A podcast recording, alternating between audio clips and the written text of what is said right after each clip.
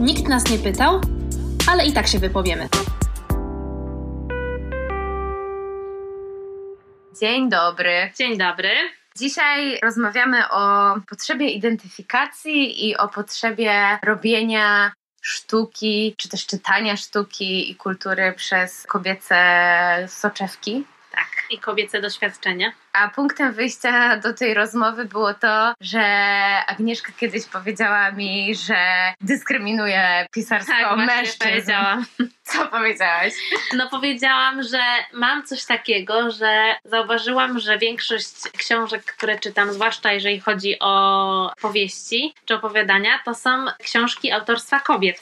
Przez większość czasu był to taki nieświadomy klucz, ale później jakoś tak zaczęłam po prostu już sama, jeżeli poszukiwałam nowych rzeczy do, do czytania albo słyszałam o jakiejś nowej autorce, to po prostu od razu chciałam ją poznać i dowiedzieć się, w jaki sposób ona myśli. No i zaczęło mnie to zastanawiać, czy ja może po prostu czasami gdzieś tam podskórnie nie jakiejś dyskryminacji nie uprawia. No ja właśnie się tak z Agnieszki śmieję, że ona tutaj dyskryminuje chłopaków, ale tak naprawdę to jest takie chłopaków pisarzy. No ale tak naprawdę to jest właśnie taki żarcik trochę, no bo de facto to się zgadzamy z Agnieszką z tym, że to co w sztuce jest cenne, jest to doświadczenie właśnie takiego mm, no, odnalezienia gdzieś tam swojego własnego doświadczenia w jakimś dziele czy, czy w jakimś tekście kultury. I jeżeli my się przyglądamy często i nas interesuje po prostu temat kobiecości i ról kobiecych w społeczeństwie, no to siłą rzeczy te kobiece autorki będą nam bliższe i tego będziemy też w sztuce gdzieś tam poszukiwać. I stwierdziłyśmy, że takim ważnym tematem też do poruszenia w naszym podcaście byłyby jakieś fajne przykłady sztuki kobiecej, takiej trochę innej i o tym będziemy chciały Wam opowiedzieć w kolejnym odcinku. Tak. A dzisiaj ale... jeszcze chcielibyśmy rozpracować w sumie taką właśnie kategorię tej kobiecości, bo to jest trochę trudne do mm, ogarnięcia. Właśnie Linda przyszła. Linda przyszła i robi tutaj burdel. Usiadła, usiadła na notatkach, no, ale Linda może. Tak. I zgubiłam wątek przez To ja Ci e, spieszę z pomocą, moja droga, ponieważ e, chciałyśmy rozpracować takie pojęcia, które wiążą się z tym, w jaki sposób my odbieramy sztukę i jaką sztukę odbieramy, tak ogólnie, można też, bo zaczęłyśmy też używać wymiennie pojęcia kultura, ale o tym za chwilę. No i chodzi tutaj o określanie sztuki, kultury jako kobiecej czy tworzonej przez kobiety. I w sumie stwierdziłyśmy, że to nie jest takie proste. No to jest bardzo skomplikowane. Jest to bardzo jest skomplikowane. wiele pułapek, w które można I same wpadłyśmy w kilka pułapek i rozpisałyśmy to w takich diagramach, że ja jestem trochę przerażona, w jaki sposób funkcjonują nasze umysły, ale też jestem trochę dumna z nas, że po prostu... Wiele rozkmin dzisiaj miałyśmy owocnych. Tak. Już tutaj całą niedzielę siedzimy i rozkminiamy. Tak, no i generalnie zaczęło się od tego, że ja powiedziałam, że czytam literaturę y, tworzoną przez kobiety i że dla mnie jest to ważne ze względu na to, żeby odnaleźć swoje doświadczenie albo podobne mi doświadczenia, albo zrozumieć doświadczenia innych kobiet. No ale to też jest fajna postawa w takim sensie i godna pochwały w takim sensie, że no jest, tu się też zgadzamy chyba i każdy rozsądny człowiek z no. tym, że jest poważna niedoreprezentacja kobiet w, w wielu dziedzinach. Tak. Chociaż oczywiście no jakby jest znaczący postęp na przestrzeni dziesięcioleci, ale jednak wciąż... Tak, ale ta zmiana jest jednak powolna. Jest zbyt powolna, więc jakby chcemy powiedzieć, że no wciąż jakąś taką niedoreprezentację można obserwować w tym w sztuce. Jak się pójdzie do Muzeum Sztuki Współczesnej, to jednak wciąż będzie więcej tam dzieł męskich tak. niż e, w sensie stworzonych przez mężczyzn, niż przez dzieł stworzonych przez kobiety. Zaczęłyśmy też, rozmawiałyśmy o tym podziale związanym z książkami. I od, ja użyłam takiego przykładu rozmawiając z Kasią, że jak wchodzisz do Empiku, to masz książki z nauk politycznych, masz reportaże, literaturę piękną, obcą, literaturę polską, obcą i jest też taka bardzo dla mnie problematyczna półka z literaturą kobiecą. No i co to znaczy? jakby kto, jakby dla mnie ważne są rzeczy związane z ustaleniem, kto, wy, kto wymyślił te kategorie, kto sprawił, że te książki, te, a nie inne się tam znalazły i dlaczego, i czy to oznacza, że te, które są tam przypisane w te kategorie książki położone na półkach pod tą kategorią, oznacza, że te, które się znajdują już poza nimi, to już nie są dla nas? No ja nie wiem, kto o tym decyduje na tych półkach. No ja ci powiem kto. Biały, heteroseksualny, uprzywilejowany facet, ale to jakby... No wiadomo, oczywiście... system. I, I stereotypowo właśnie tą literaturę kobiecą się wrzuca właśnie do jakiegoś takiego dziwnego worka, gdzie, gdzie co właściwie? No, no w takiej literaturze kobiecej mogłyby się znaleźć pewnie harlekiny. Tak, na pewno. I znajdują się zazwyczaj harlekiny albo powieści Katarzyny Grocholi, chociaż ją też znajdziemy na półkach z polską literaturą, więc to jest jakiś wyłom, ale jakby chodzi o samą taką zasadność tworzenia te, takich kategorii i jakby ja mam wrażenie, że jak ja mówię, że czytam literaturę kobiecą i jak Empik mówi, że to jest literatura kobieca, to trochę... To są co, dwie inne rzeczy. To trochę co innego mamy na myśli. Mhm. Chodzi o to, że, że większość, że może nie większość, ale część osób będzie miała takie wyobrażenie jednak związane z tym, co trochę stoi według mnie za takim kategoryzowaniem literatury, że no, że harlekiny, że laski lubią takie po prostu sobie poczytać głupie rzeczy i że to jest takie w ogóle po prostu guilty pleasure i w ogóle trzeba to chować po kątach i tak dalej. Trzeba się tego wstydzić. Że trzeba się tego sposób. wstydzić, no ale oczywiście nie byłybyśmy sobą, gdybyśmy powiedziały, że trzeba trochę odzyskać te harlekiny i to w ogóle się już stało dawno no, temu, ale jakoś temu. to się trochę nie przedostało, więc mhm. ta myśl związana z takim czytaniem czy patrzeniem na harlekiny trochę innej perspektywy.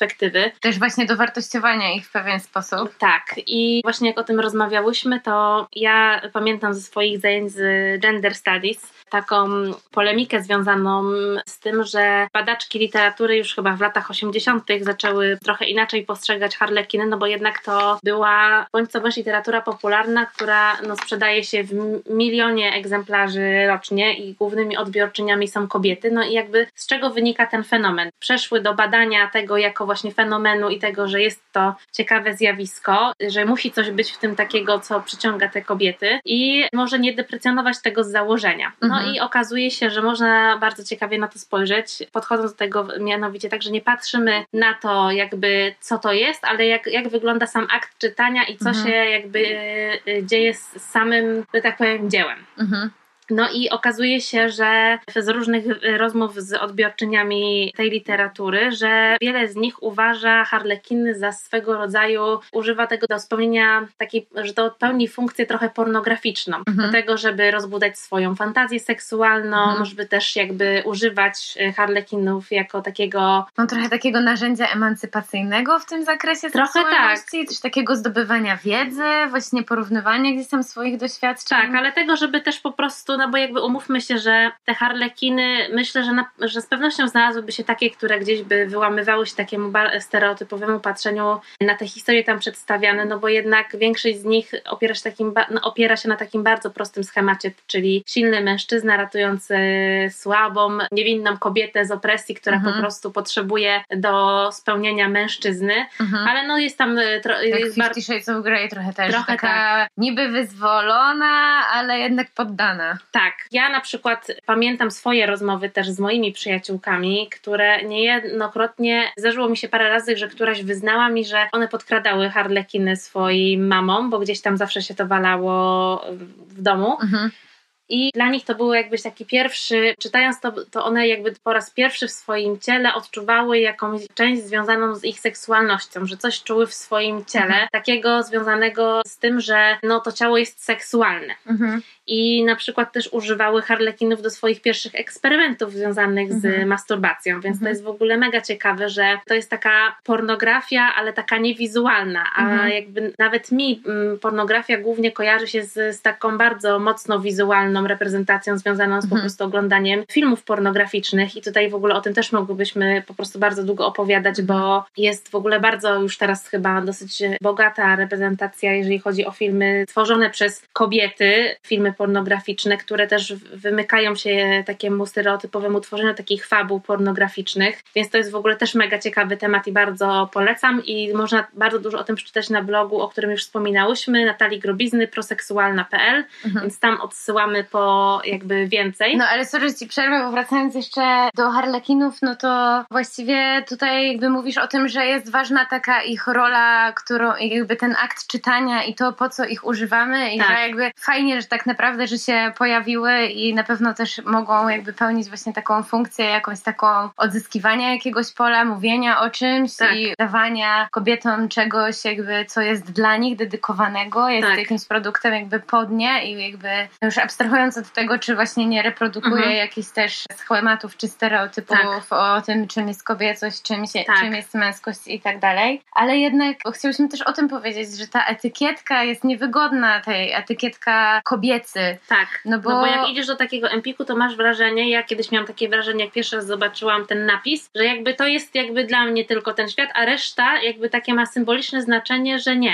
Że tutaj jest twoje miejsce, a reszta to jest świat, do którego, że nie jesteś jego częścią. No i to wynika pewnie z tego, że nie ma czegoś takiego jak męska literatura. Tak, no bo jakby w domyśle wszystko jest męskie albo dla mężczyzn. To, I to, co kobiece tylko może być jakby właśnie odzyskiwane i Tak. gdzieś tam to pole jest węższe. Wiadomo, że tak nie jest, że jakby no, że jednak Jest to bardziej złożone. Jest to dokładnie i też, no to jest też ta pułapka tej etykietki, że z jednej strony harlekiny są tego idealnym przykładem, nie? Mhm. że z jednej strony właśnie one są potrzebne i jakby czemuś służą, ale z drugiej strony są taką no jakby literaturą wstydliwą, Takie że... guilty pleasure. No I właśnie, trochę jak nie? romkomy, nie? I, I tak samo właśnie jak myślisz o kobiecym filmie, no to automatycznie myślisz o komediach romantycznych i Tak. że to jest to, to dla kobiet to, co się im spodoba, nie? I Tak. że to jakby ten produkt dla nich tworzony jakby też jest czasem tworzony wciąż bazując na tych stereotypach, że chyba ja mam dlatego problem z tą Tak. etykietką kobieca sztuka. Tak, no ale to też jakby wynika z tego, o czym ja Ci już mówiłam, że wracamy do tego, o czym mówiłyśmy w pierwszym i drugim odcinku, że jakby jest bardzo infantylizowana ta kwestia związana z miłością i kobietami. Mhm. Że z jednej strony mówi nam się, że musimy znaleźć tego jedynego, że Mhm. w ogóle małżeństwo da nam spełnienie i w ogóle większość naszego życia podporządkowana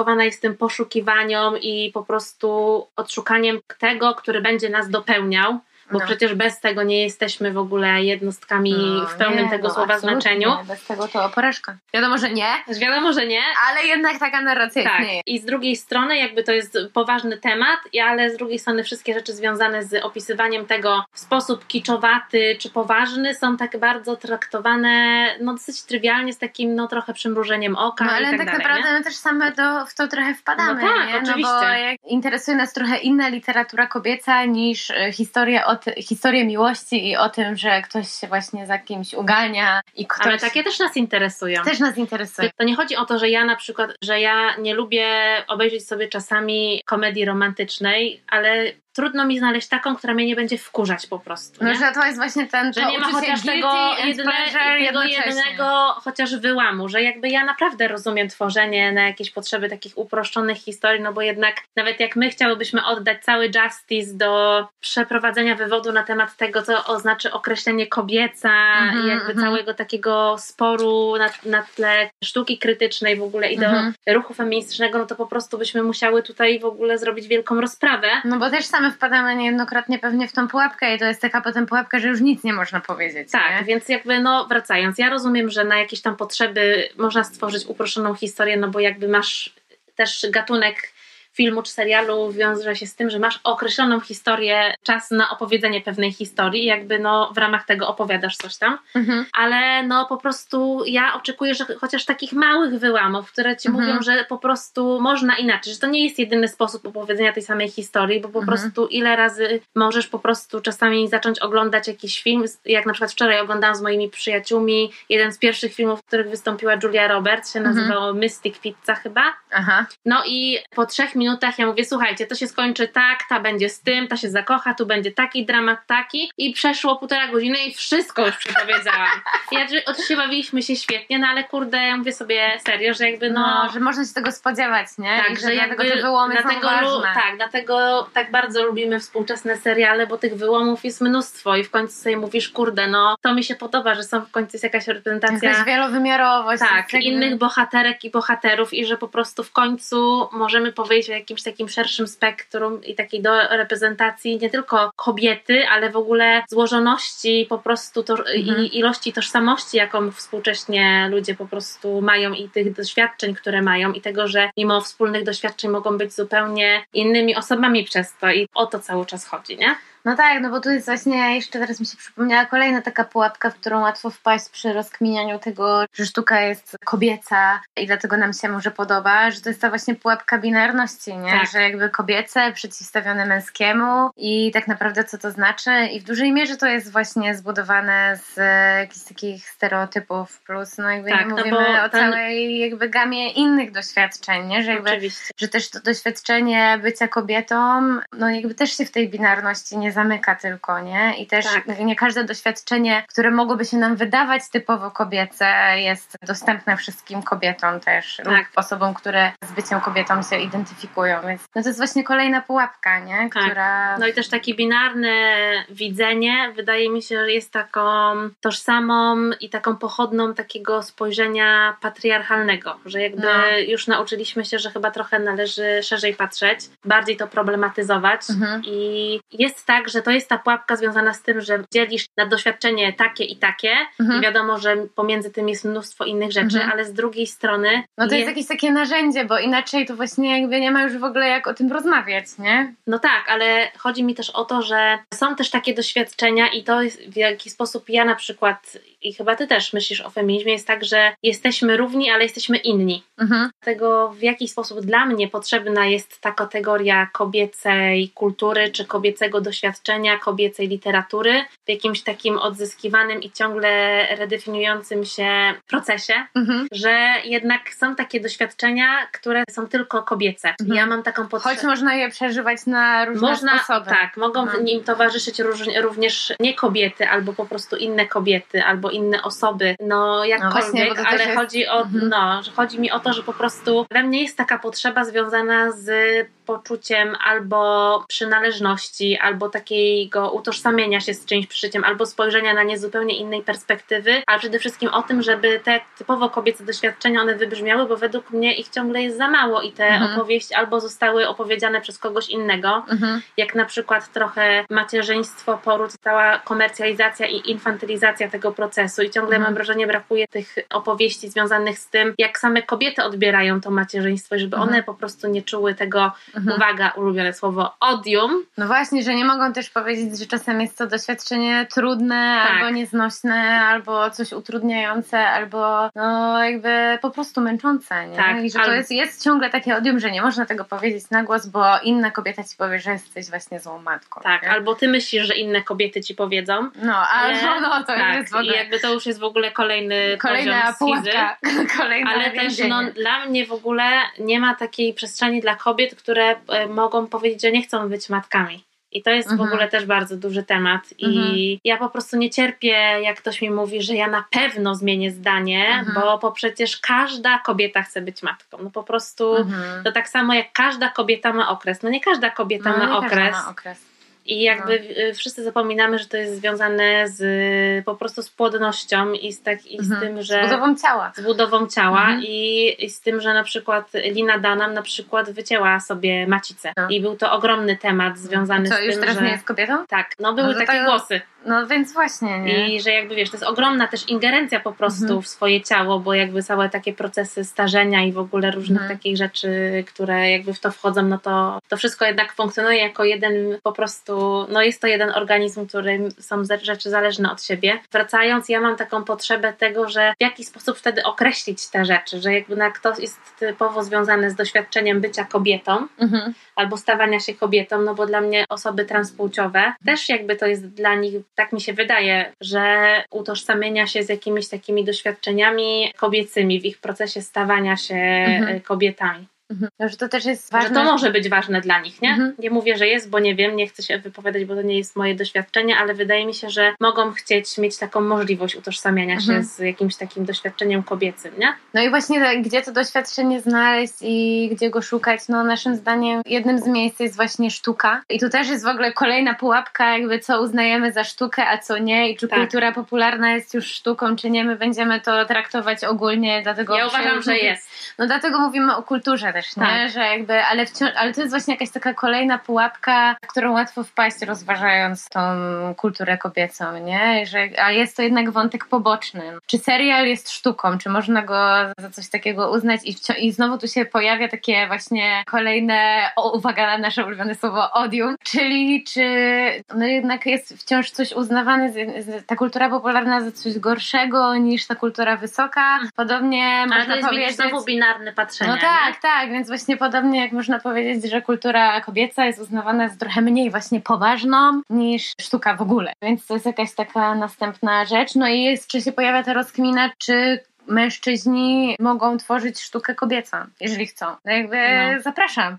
No ja też. Zapraszam, bardzo proszę. No bo na przykład, jeżeli jakiś artysta zrobiłby sztukę poświęconą kobietom i na przykład tego, że no wyobrażam sobie, ja na przykład chciałabym zobaczyć taki projekt mężczyzny, który zauważa jakby brak obecności kobiet i poświęca im na przykład jakąś Mhm. pracę. No i z jednej strony można by powiedzieć super, Mhm. ale powiesz sobie, ale my same potrafimy o sobie opowiedzieć. My nie potrzebujemy przekaźnika w postaci mężczyzny, który opowie nam naszą historię albo ich Mhm. cudze historie, ale na przykład on może opowie i na przykład wtedy można by się zastanowić nad tym, że to jest ciekawa perspektywa mężczyzny, który jest uwikłany w to, że chcąc czy nie chcąc jest jakby wrzucony do worka przedstawicieli patriarchalnego porządku dlatego, że jest mężczyzną, ale Mhm. na przykład on nie czuje się, że przynależy do tego Mhm. porządku i że bardzo go to uwiera, że świat Mhm. został w taki sposób opisany i opowiedziany. I to jest jego historia i jego tribut, żeby na przykład odzyskać e, jakąś i na przykład stworzyć nową narrację. No i pięknie. I co, chciałabyś taki projekt zobaczyć? Czemu nie? No Mnie to- w ogóle właśnie interesuje, no to co już też mówiłyśmy, wałkowałyśmy wielokrotnie, nie? Jakaś taka wielość perspektyw i to, żeby Tak. je zderzać, coś z tego za każdym razem budować i coś tam sobie do tej tożsamości dokładać. Po to jest właśnie ta sztuka, żeby się identyfikować i gdzieś tam tą Mhm. tożsamość budować, nie? Więc jakby chyba też o to nam chodzi i dlatego Tak. się chcemy nad tym pochylić. Tak, dla mnie akurat to określenie kobieca, czy sztuka kobiet, czy kultura kobiet jest dla mnie o tyle takim wytrychem, że w ruchu feministycznym i w takim myśleniu kategoriami feministycznymi, zwłaszcza jeżeli chodzi o takie współczesną właśnie polifonię, wielogłosowość, Mhm. jest to, że wszystko sprawdzasz kilka razy, albo po prostu zastanawiasz się nad wieloma Mhm. rzeczami kilkukrotnie, tak, a może inaczej. I czasami to jest tak, że masz wrażenie, że już po prostu to jest ta pułapka overthinking stuff, Mhm. ale z drugiej strony to też jest tak, że nie myślisz w taki sposób, że coś jest takie albo takie, tylko Mhm. po prostu to wszystko jest w takim procesie związanym z tym, że można na to spojrzeć z bardzo wielu perspektyw i że Mhm. trzeba uwzględnić wiele perspektyw. Dla mnie ta kategoria po prostu jest związana z taką nieufnością do kategorycznych ocen. Tak, i nieufnością do ostatecznych odpowiedzi. Tak. No.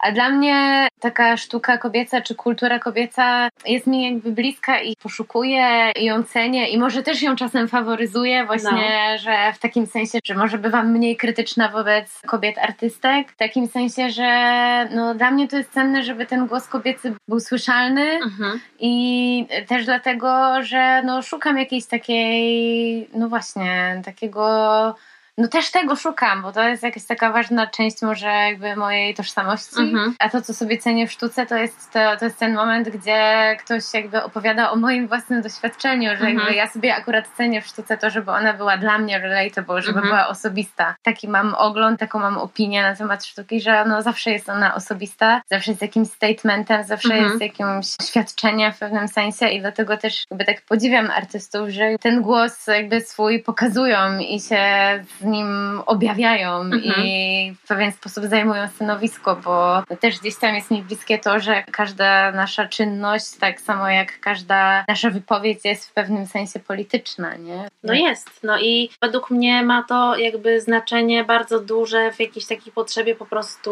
wciąż do uzupełniania luki, do reprezentacji. Mhm. Bo ja miałam coś takiego, pamiętam, do momentu, kiedy w liceum zaczęłam czytać pierwszą literaturę feministyczną, czyli Virginia Woolf i Sylwię Plath i wtedy trochę do końca tego nie rozumiałam. Jednak no, miałam 16 lat, więc trochę jakby burza hormonów i w ogóle dużo innych rzeczy w głowie i jakby wciąż to było no jednak małe doświadczenie życiowe, żeby zrozumieć te wielkie pisarki, ale wtedy po prostu już były takie pierwsze dla mnie znaki przebudzenia, że w końcu ktoś powiedział do mnie coś takim językiem, że ja to rozumiem, że mhm. jakby ja w końcu jakoś czułam wspólnotę i dla mnie to było bardzo takie poruszające, że to był sposób mówienia, który ja w końcu rozumiałam i mhm. taki sposób opisu świata. Mhm i to, w jaki sposób one też opowiadały o swoim doświadczeniu. Jako artystek dla mnie to było niezwykle poruszające. Był to zupełnie inny dla mnie sposób opowiadania. Mhm. I dotychczas jakby wszystkie lektury, które czytałam, kanon ułożony po prostu przez facetów, były dla mnie takie, że no dobra, o psie, który jeździł koleją, wzruszyło mnie najbardziej na świecie i po prostu dzisiaj mam traumę, jak sobie pomyślę o tym psie. On tak dzielnie jeździł tą koleją. No i straszne to wszystko i po prostu patrzę na Lindę i to jest moje ukochane dzieciątko. Po prostu cały czas brakowało mi takich historii, na przykład no kurde, no Stasi Nel, no po prostu w pustyni, w puszy, no po prostu please, no, no, no, nie, nigdy więcej. Dlatego dlatego trzeba redefiniować i zmieniać kanon, no bo te wszystkie opowieści ze Starego Świata, fajnie je poznać, ale też trzeba je zderzać z tym, tak. jakby z, z, taką bardzo dużą dozą krytyczności mhm. i tego, żeby patrzeć na to jednak z perspektywy tego, jak jest teraz i tego, co już wiemy, do czego mamy dostęp mhm. i że po prostu wcześniej tych głosów nie dopuszczano, ale teraz możemy opowiadać o tym. No i powinniśmy opowiadać jak najszerzej. Poza tym też tak jest trochę z, tym, z tą sztuką, że no nic nie jest nigdy też chyba skończone i dane, nie? Tak. Że, no bo to są jakby też w ogóle, chcę powiedzieć, że tutaj się jeszcze nakładają na te nasze dywagacje różne o doświadczeniu bycia kobietą. Tak. Różne jakby problemy nierozwiązane prawdopodobnie tak. do dziś o tym, jakby czym jest sztuka, czym jest dzieło, gdzie jest w nim jakby sens, czy po stronie autora i tylko to się liczy, co on miał na myśli i jego perspektywa, czy też, czy bardziej może jednak perspektywa odbiorcy, tak. czy jednak właśnie ten kanon jest bardziej istotny i tak dalej, i tak dalej. No trudno się jest w tym, w tym wszystkim połapać, nie? No, tak. Jest to dosyć skomplikowane i można sobie wrzucić bardzo dużo na głowę, ale ostatecznie Ostatecznie chcemy w następnym odcinku opowiedzieć o różnych takich przykładach sztuki robionej przez kobiety, ale nie tylko. Tak. Ale sztuki dla kobiet, tak. od, mówiących o ich doświadczeniach, albo sztuki, w której kobieta jest główną bohaterką. Tak. I o której ona sama opowiada o swoim doświadczeniu i nie potrzebuje do tego hmm. pośredników. No, I jest traktowana poważnie. Tak. No i co? No i opowiem o tym w następnym odcinku. To do usłyszenia. Do usłyszenia. Nikt nas nie pytał, ale i tak się wypowiemy. Producentem podcastu jest Estrada Poznańska. Wszystkie odcinki znajdziesz na estrada.poznan.pl.